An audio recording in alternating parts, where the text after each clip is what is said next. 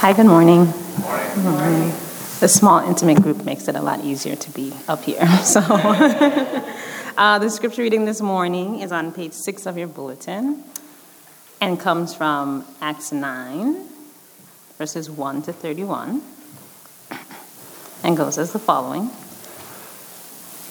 Meanwhile, Saul was still breathing out murderous threats against the Lord's disciples.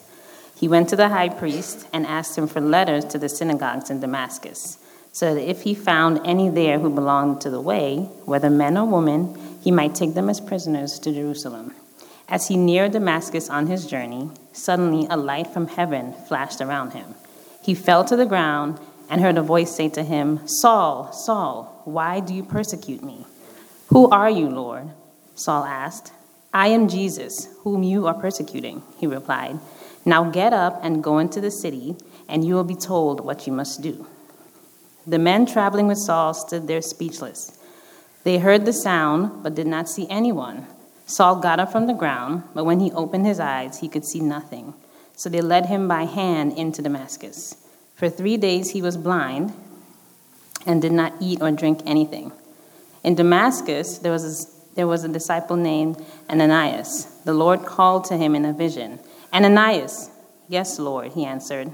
The Lord told him, Go to the house of Judas on Straight Street and ask for a man from Tarsus named Saul, for he is praying. In a vision, he has seen a man named Ananias come and place his hands on him to restore his sight.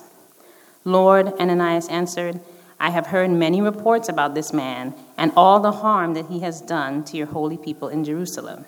And he has come here with authority from the chief priests to arrest all who call on your name.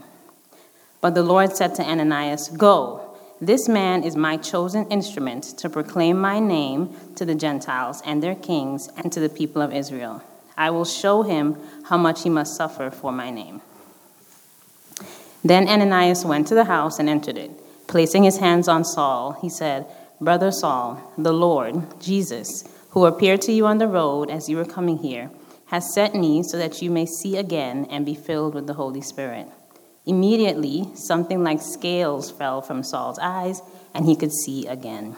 He got up and was baptized, and after taking some food, he regained his strength. Sorry. Saul spent several days with, with his disciples in Damascus. At once, he began to preach in the synagogues that Jesus is the Son of God. All those, those who heard him were astonished and asked, Isn't he the man who raised havoc in Jerusalem among all those who call on, his, on this name? And hasn't he come here to take them prisoners to the chief priests? Yet Saul grew more and more powerful and baffled the Jews living in Damascus by proving that Jesus is the Messiah. After many days had gone by, there was a conspiracy among the Jews to kill him, but Saul learned of their plan. Day and night, they kept close watch on the city gates in order to kill him. But his followers took him by night and lowered him in a basket through an opening in the wall. When he came to Jerusalem, he tried to join the disciples. But they were all afraid of him, not believing that he was really a disciple. But Barnabas took him and brought him out to the apostles. He told them how Saul on his journey had seen the Lord and that the Lord had spoken to him and how in Damascus he had preached fearlessly in the name of Jesus. So Saul stayed with them and moved about freely in Jerusalem, speaking boldly in the name of the Lord. He talked and debated with the Hellenistic Jews, but they tried to kill him. When the believers learned of this, they took him down to Caesarea and sent him off to Tarsus. Then the church through Judea, Galilee, and Samaria enjoyed a time of peace and was strengthened living in the fear of the Lord and encouraged by the Holy Spirit, it increased in numbers.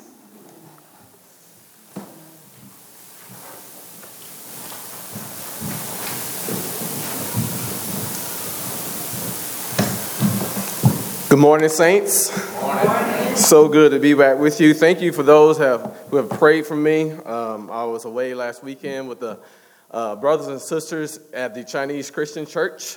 Uh, it was a great time with them. Had an opportunity to speak with them about the Word of God. So thank you for your prayers. It is good to be back with you today, and we will continue on in our Acts series, looking at how God had began to form and shape His church by the power of the Holy Spirit. And so we want to turn our eyes to Paul's conversion today to see what God can teach us through this passage, through this portion of his word. Let's pray. Father, thank you so much for this day. We understand that you have made all the days, that you have called us your people to be rejoice and be glad in it. God, we do recognize there are times when the days may feel like they're full, filled with sadness, and we get that. But today we ask for your mercy upon our hearts that we will be ever more changed to be more like the Son that you love, that we may be friends of God, that we may be people of God who walk in your ways and hold to strong convictions by the power of your Holy Spirit. In your name we pray. Amen. You know, I, I stand up here to give a testimony of myself today Yesterday was a beautiful day. Uh, the sun was out, and the clouds were just whiter as it was white as snow. And the, as the sun came through them, it was just beautiful. It was green all around where I was up in Maryland. And later in the day, dark clouds descended. They began to move in on us, and the rain began to pour down. And after I was done, me and Crystal, we were done with where we were, and we headed out. We got in the car, and the wind were, was blowing, but we kept going. We got on the highway, and rain was pouring down, and people were passing me in their cars, and I thought, hmm, I guess it's safe enough to drive at speed limit out here, 65 to 70. Uh, but the rain kept beating down on us, and before I knew it, I was hydroplaning. And I don't know if you have ever been in that situation before in your life. You don't have any control. The car was going towards this bank, and then the Lord, I believe the Lord, turned it around, still at the same velocity. And as the car began to move in the same direction, but now backwards, we were in the median. And it was an inverted hill, and we were going down in the median not knowing where what we would hit or how we would, we would end up. But I was scared, of course. And I thought, first thought, we're going to flip over. Second fear, we're going to land on Crystal side. Third fear, we're going to hit the railing on the side, on the other side of the road. Something is going to stop us. But God had a hand on the car. And when we did stop, there's no damage done to the car, to my amazement, because I saw some something look, that looked like tires just flinging up. It must have been because of another vehicle or something. But you know, the Lord stopped us in our tracks, and I became so upset. I think I was masking the fear that was within me because the adrenaline was pouring out, and I, I was so upset that I didn't slow down when the Spirit gave me the unction to do so.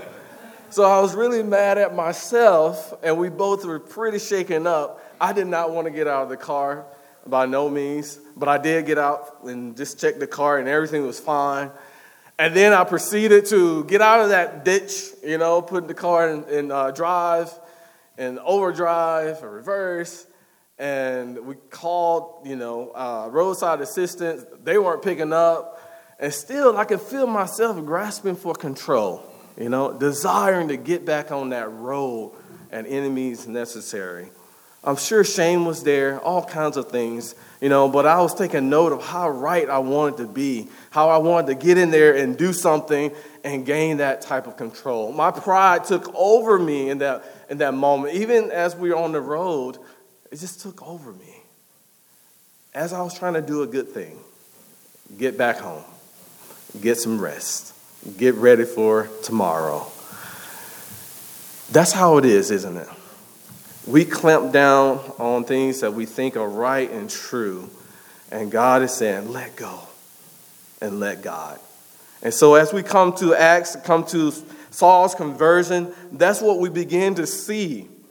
A young man who is bent on doing the right things according to the traditions of his father, according to what he perceived in the Word of God, according to the zeal that was within him. We see a passionate man who wants to snuff out these Christians, the, those who are part of the way. He wants to snuff them out because they are blaspheming the, the, the, the name of the God of Israel. So he had to put them to death. And the first time that we see this character, Paul, Saul, who turns into Paul later, the first time we see him was at Stephen's stoning. And there, he is like the, uh, the, the garment holder, the guy that you check your coats into. Everyone laid their coats at his feet. But later on, he gives testimony that he was giving, you know, he was cheering folks on to stone Stephen himself. So we begin to see someone who has not only pride, but a murderous heart as well.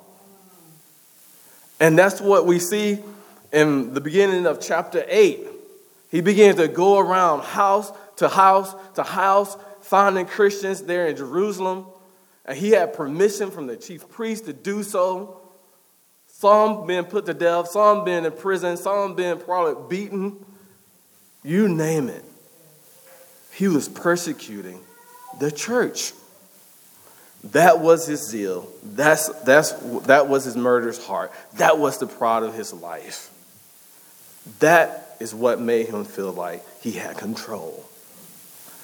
But we know that the only thing that can arrest our hearts and open our hands and our hearts and our minds to the only one who has ultimate control is his grace. Jesus is the sovereign Lord, yes, and Jesus is the one that gives us sovereign grace. And as we see here in this passage, that's what he does. He comes to Saul and he said, Saul, Saul, why are you persecuting me? He comes face to face with Saul and he asks him that question. But we begin to see as we look through this passage that yes, God's grace is so sufficient, right? Because we see in this passage one who is an enemy of God. And we see also one who needs to be emancipated by God. And we see one who was turned into an emissary by God. And so Saul, as we just alluded to, was an enemy of God. And there we see in the first two verses, but Saul, still breathing threats and murder against the disciples of the Lord. He went to the high priest, asking them for letters to the synagogues of Damascus, so that he, he so that whoever he found as belonging to the way, men or women, he might bring them bound to Jerusalem. You see, Damascus is in Syria. That's outside of the land of Israel. But people, because when persecution scat, uh, broke out, people scattered they got away from the persecution, and that was one of the places they went to. And he wanted to have jurisdiction right there in that place to go and seek them out and to snuff them out. So he asked them for letters that he can go, search warrants, to go in those places. But see, the thing that gets me with this is like, but Saul still breathing threats and murder. He was bent on these on this mission to snuff people out men and women. And so, this is the Saul who is ravaging the church of God. This is the one in his own testimony when he was before the people outside the temple in Jerusalem. And this is found in Acts 22. He gives precedence to who he was, giving testimony to the people during that time. He said, I am a Jew, born in Tarsus in Cilicia, but brought up in this city, Jerusalem, educated at the feet of Gamaliel, according to the strict manner of the law of our fathers, being zealous for God, as all of you are to this day. From his own lips, he says this I persecuted the way to death, binding and delivering to prison both men and women as the high priest and the whole council of the elders bear witness to me. From them I received letters to the brothers, and I journeyed towards Damascus to take those, who, those also who were there. and to bring them bound to Jerusalem to be punished. But you see, Saul, while trying to do right in, the, in his own eyes and in the eyes of the God of Israel, is an enemy of the true God, the God of heaven, the creator, the covenant keeping God, the one whose son is Jesus Christ. And Jesus tells us that if you're not a child of God, that you are indeed a child of the devil. We see that in John 8 44. You are of your father, the devil, he tells the people he's talking to, the Pharisees. And your will is to do your father's desires. He was a murderer from the beginning and does not stand in the truth because there is no truth in him. When he lies, he speaks out of his own character, for he is a liar and the father of lies. And again, we see in 1 John chapter 3 by this it is evident who the children of God are and who the children of the devil are. Whoever does not practice the righteousness, practice righteousness, is not of God. And see, this is a righteousness that is not in and of yourself is won through the gospel of grace. So whoever does not practice the practice righteousness is not of God, nor is the one who does not love his brother. So Saul was blinded by his own righteousness, and Saul did indeed murder and kill and pillage the children of Israel, his own brothers. So maybe maybe he had read the scriptures in a certain way that brought him to this point of thinking that he was doing right. Because even in Leviticus, you know, if you blaspheme the name, the name of the Lord, you're, you're, there's commanded that you, you'll be stoned to death. This is what it says in Leviticus 24, verse 13. You know, the, the Lord spoke to Moses, saying, Bring out of the camp the one who cursed the name of the Lord and let all who heard him lay their hands on his head, and let all the congregation stone him, and speak to the people of Israel, saying, Whoever curses his God shall bear his sin. Whoever blasphemes the name of the Lord shall surely be put to death. And all the congregation shall stone him, the sojourner as well as the native, when he blasphemes the name he shall be put to death. So maybe Paul had read this and thought, this is it. This is what they're doing. This is what the children of the way are doing. They're blaspheming the name of the God of Israel by holding on to this new name, the name of that of Jesus of Nazareth, the one who claims to have died on the cross. Maybe that was his logic. And so he was snuffing them out, willing to put them to death. You know, when I was playing sports, there was a time when I sought to share the gospel of Jesus Christ with those around me. And I remember sitting on the floor in the weight room. The entire team was in there. I was on the football team at Georgia Southern University. And so you hear all kinds of conversations in that place. You know, what people did the night before, how much they drank, uh, what type of girls they were after, after uh, what they were planning on doing after that, you know, after workout, where they were going to eat. Uh, of course, sports teams, people who they thought were, you know, doing well during the season. And so someone asked me, so, Yancy, tell, tell me a little bit more about what you and Carl, what, what you guys talk about when you, when you talk about Jesus? He asked me about Jesus. And so I began to share a little bit about Jesus in that place. And so as I shared about Jesus, there are some people, they heard that I was talking about Jesus. And then one gentleman sitting there on the floor, he looked at me with a scowl. Shut up. Quit talking about that in here. We're not going to talk about that in here. You know, having seen some pretty rough days in my past, that didn't scare me. You know, I thought, um, all right, I see him. He's upset right now.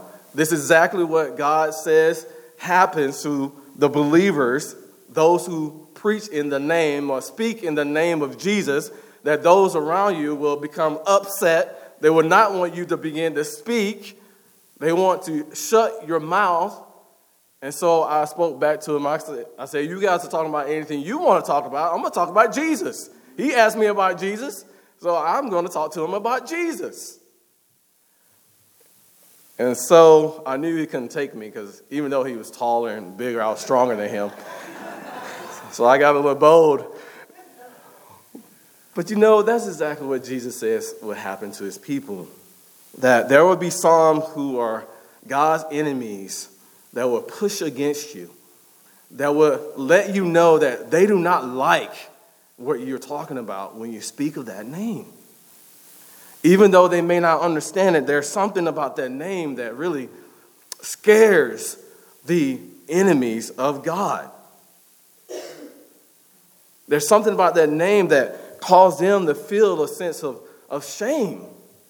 You know, I, I can relate to that.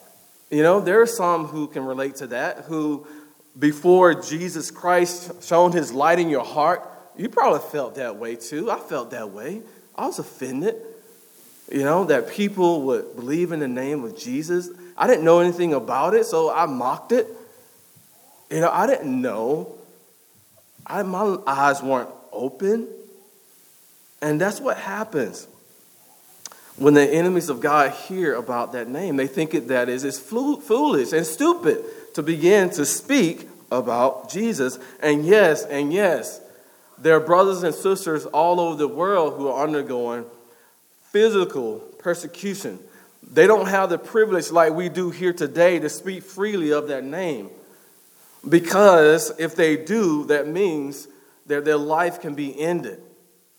That means that they will no longer be a part of the family that they're a part of. That means things will not go easy for them. They want to make a dent in the world for Christ, and so they begin to be shrewd about how they would look, how they would speak about the name. And some places, people can't speak of the name at all.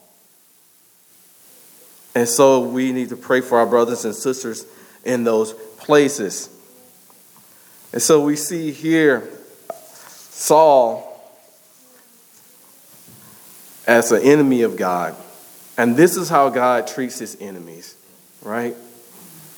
We see this as he began to approach Damascus. Suddenly, a light from heaven shone around him.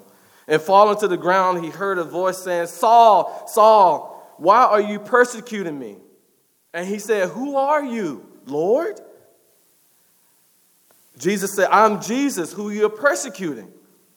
But rise and enter the city, and you will be told what you are to do. Then the men who were traveling, they were speechless. They heard the voice, but they didn't see anybody. But Saul rose from the ground, ever seeing but not seeing at all. Although his eyes were open, he saw nothing. The evidence of the condition of his own heart, righteous in his own eyes, but yet not seeing and perceiving at all the things of God.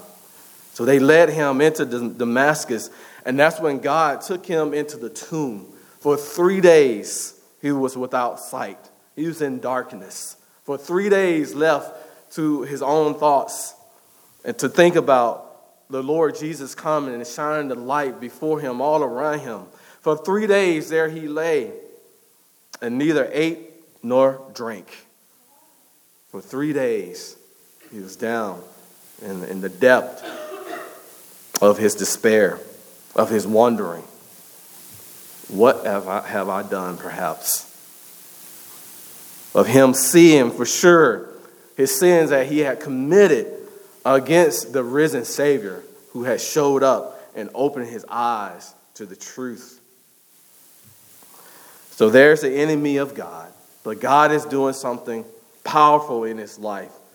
God is really emancipating Paul, Saul turned Paul. He's setting him free. And so we see this because Jesus comes to a devout Jew named Ananias who lived in Damascus. The Lord said to him in the vision, Ananias, and he said, Here I am, Lord. Here I am, Lord. You see the difference between Saul's question, Who are you, Lord? But for those who are children of God, when God begins to speak to them through his word or in a vision, here I am, Lord. Heart already bent towards Jesus, knows the voice of the Savior. And the Lord said to him, Rise and go to the street called Straight, and at the house of Judas, look for a man of Tarsus named Saul. For behold, he is praying. That's what Saul was doing for those three days. He has seen in a vision a man named Ananias come in and lay hands on him so that he might regain his sight, so that he can truly see. And I love this because Jesus, though he came to Saul, but now Jesus is using the wider community to speak into his heart, to bring support to him. So Jesus was right in saying, Why are you persecuting me? Because when we are persecuted, when we are snarfed at, when, when we are moved against, people are moving against Jesus. And so the hands of Jesus is coming through Ananias to lay hands on Saul so that he may be filled with the Holy Spirit, so that he may be truly one who knows the Lord. But Ananias knew, you know, he, he wasn't a fool, right? He knew what Saul was doing. He knew how much of an enemy he was before the people of God. And Ananias said, Lord, I've heard from many about this man, how much evil he has done to your saints at Jerusalem. And here he has authority from the chief priests to bind all who call on your name. And so this is the grace of the Lord Jesus. Verse 15.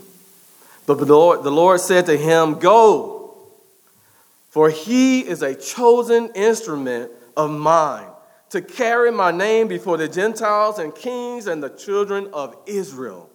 For I will show him how much he must suffer for the sake of my name. So here we have it.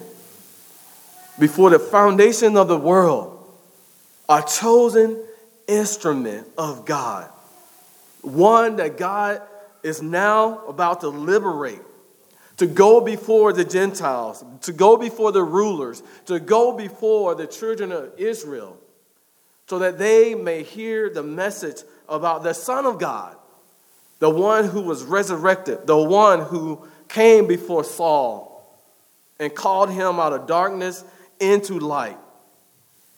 And not only that, as we see throughout the book of Acts, this is exactly what the Lord Jesus does in the life of Saul turned Paul.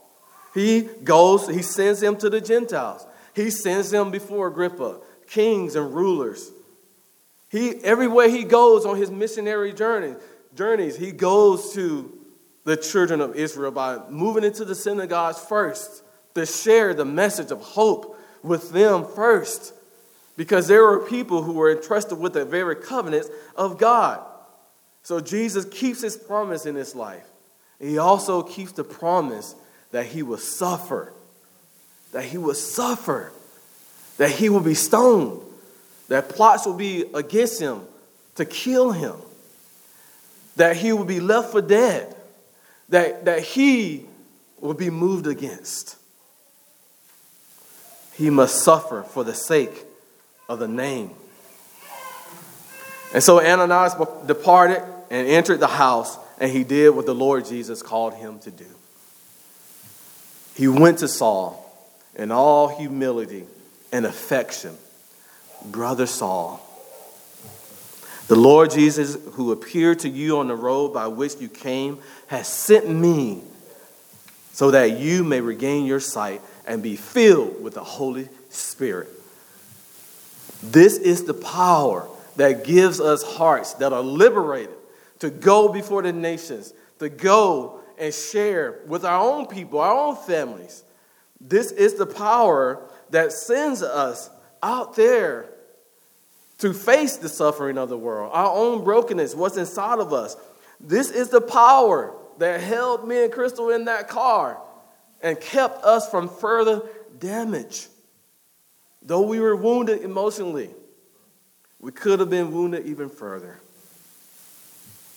And that's what it's like. The Spirit is by His will, what He, how He leads us. And that's the prayer that we would be sensitive to this. Sensitive to how He has saved us because He has converted our hearts. He's given us a testimony, right? He's given us regeneration. He's given us repentance and faith in the Lord Jesus Christ. So he, he gives us the hearts and minds to turn away from whatever the sin is in our lives and to turn into the service of God. He's the one that empowers us to jot our neighbors' names down, to memorize them, to pray for them, to invite them over, to become friends with them. He teaches us how, how we are friends of God and how to be friends of God. He teaches us about our own conversion, the illumination of our minds. That there, at one time, we were sinners, we were hell bent, and God was pleased to make us his own. He is the one who convicts us of our genuine sorrow for sin, not just remorse, but real conviction, real sorrow. He gives us a humble confession of sin, both to God and to others in our lives, others that we've hurt, which is one of the hardest things, right? To admit that you've hurt somebody, that you've moved against somebody, or admit that you've fallen short. He's the one that gives us a hatred of sin in our lives, that we get tired of our own selves. I became angry with myself in that car. Why didn't I listen? I sinned. He's the one that gives us the type of power to return to God day by day, to look in our gracious Father's face, to approach his throne of grace. He's the one that gives us faith to believe and the wholehearted joy, the wholehearted joy to look to Christ and the genuine love for others. This is what the Spirit does in our lives. This is what he was doing in the heart of Ananias. This is why Ananias could go before Saul, even though he knew of his reputation. This is why he could go before Saul and says, Brother Saul. This is why he could go and do the will of God by laying on hands of Saul. And Saul indeed regained his sight and he was baptized and he took food and he had true food to eat and he had true drink to drink because God was strengthening him by the power of his Holy Spirit. God had liberated him, emancipated him to believe an enemy to a friend, a child of Satan to a child of our Heavenly Father. And the last thing we want to look at is how our Heavenly Father has set him free to be an ambassador, an emissary, God's emissary, God's man to do his will, to spread this message of hope.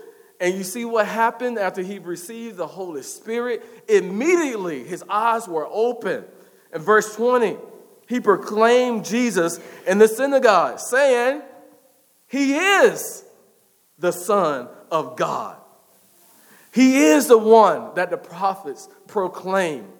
He is the one, the God of Abraham, Isaac, and Jacob. And all who heard him, of course, were amazed, right?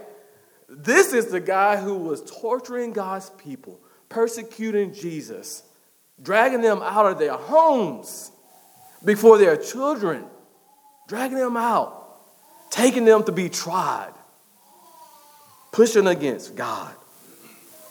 They heard the reports about this man who made havoc in Jerusalem and the one who would bring people bound before the chief priests. But it says here in verse 22 that wasn't his story anymore. When the Spirit came, Saul increased all the more, in strength, and he confounded the Jews living in Damascus by proving that Jesus was the Christ. One moment he is in darkness, the next moment he is in the light. And this is the evidence, right, of him being in the light. He is proclaiming the name of Jesus. And furthermore, he's persevering, right, in the face of opposition. Because as we see here, that's before us, they begin to plot to kill him. It's like, wait a minute. At least you can respect his past life of muttering and being, you know, dragging people out of their home. At least you can respect that. You know, I've seen John Wick. You know, I don't know if you guys have seen that. But anyway, that's a code on the street. If you are the man, you, you respect the man. Even though he's turned away from the, the old code, the old way of life, there's something still about him that you admire. No, no, no, no. This is what Satan does to those who are saved by grace. No matter how much you have done for him in your previous life, if you're on that side, he's coming after you. If you're on that side, you will not be shown mercy by him. If you're on that side, it's no respect at all, no matter what. If you're on that side, he's coming for you. And that was a plot to kill Paul. And he became, he, he knew about what was going on. Because that very night, they were watching the gates. They were watching to see if they could capture him and stone him and kill him. They were looking for him to do this. But Paul escaped. The disciples helped him get out of there so that Paul could continue to be on mission for God. And that's what happened here as he went throughout Damascus as one saved by grace. And then we see in this passage how he was brought to Jerusalem. Barnabas took him and brought him to the apostles and declared to them how on the road he had seen the Lord. So he went and he gave testimony that Paul really is God's emissary. He really is the ambassador. He, he's saying, he's pleading with people be reconciled to God as though God is making his appeal through him. Be reconciled to the King of Kings and, and the Lord of Lords. And Paul is using his testimony everywhere he goes to do this, admitting his previous life, admitting the life that he lived was his righteousness, admitting that he was indeed a child of Satan. That's what he says in Acts 26, admitting that. And admitting that Jesus really is the risen Savior, that he did save him, that he did bring him out of the mud and the mire, that Jesus really gave him a true conversion, that he could walk away from that previous life, that he can join the people of God. And it's true, they didn't trust him at first, but as he continued to preach boldly, even their hearts were changed by the gospel of grace. This is what God does. He changes those who are his enemies into his friends. God emancipates those, set them free, and, and give them true freedom. Those were his enemies. And God makes them even more of an ambassador, emissaries before him to be used as instruments in his hands. And the born that we really are talking about is Jesus, who was sent from God, from heaven, on mission for the Father to bring to us the good news of salvation, the hope of the world. He is the emissary of God who faced the opposition of men that he had created, knowing what was in their hearts. He did not entrust himself to them, but he prayed for them. He loved them. He healed them, even to the point where in John, John, John the, letter, the book of John, he says, Jesus did so many things that the books can't even hold the many things that he's done. That's what he did for his people. He is the emissary of God, an instrument of hope. Jesus is the great emancipator because of his death on the cross, because of the resurrection, the Holy Spirit raised him from the dead, showing that in Jesus, he can set you free. He can set you free today. He can give you the life that you never had today. And for those who, of you who believe in Jesus, he can take you deeper. He wants to give you more of the Holy Spirit, more strength, more words in your mouth to proclaim the name.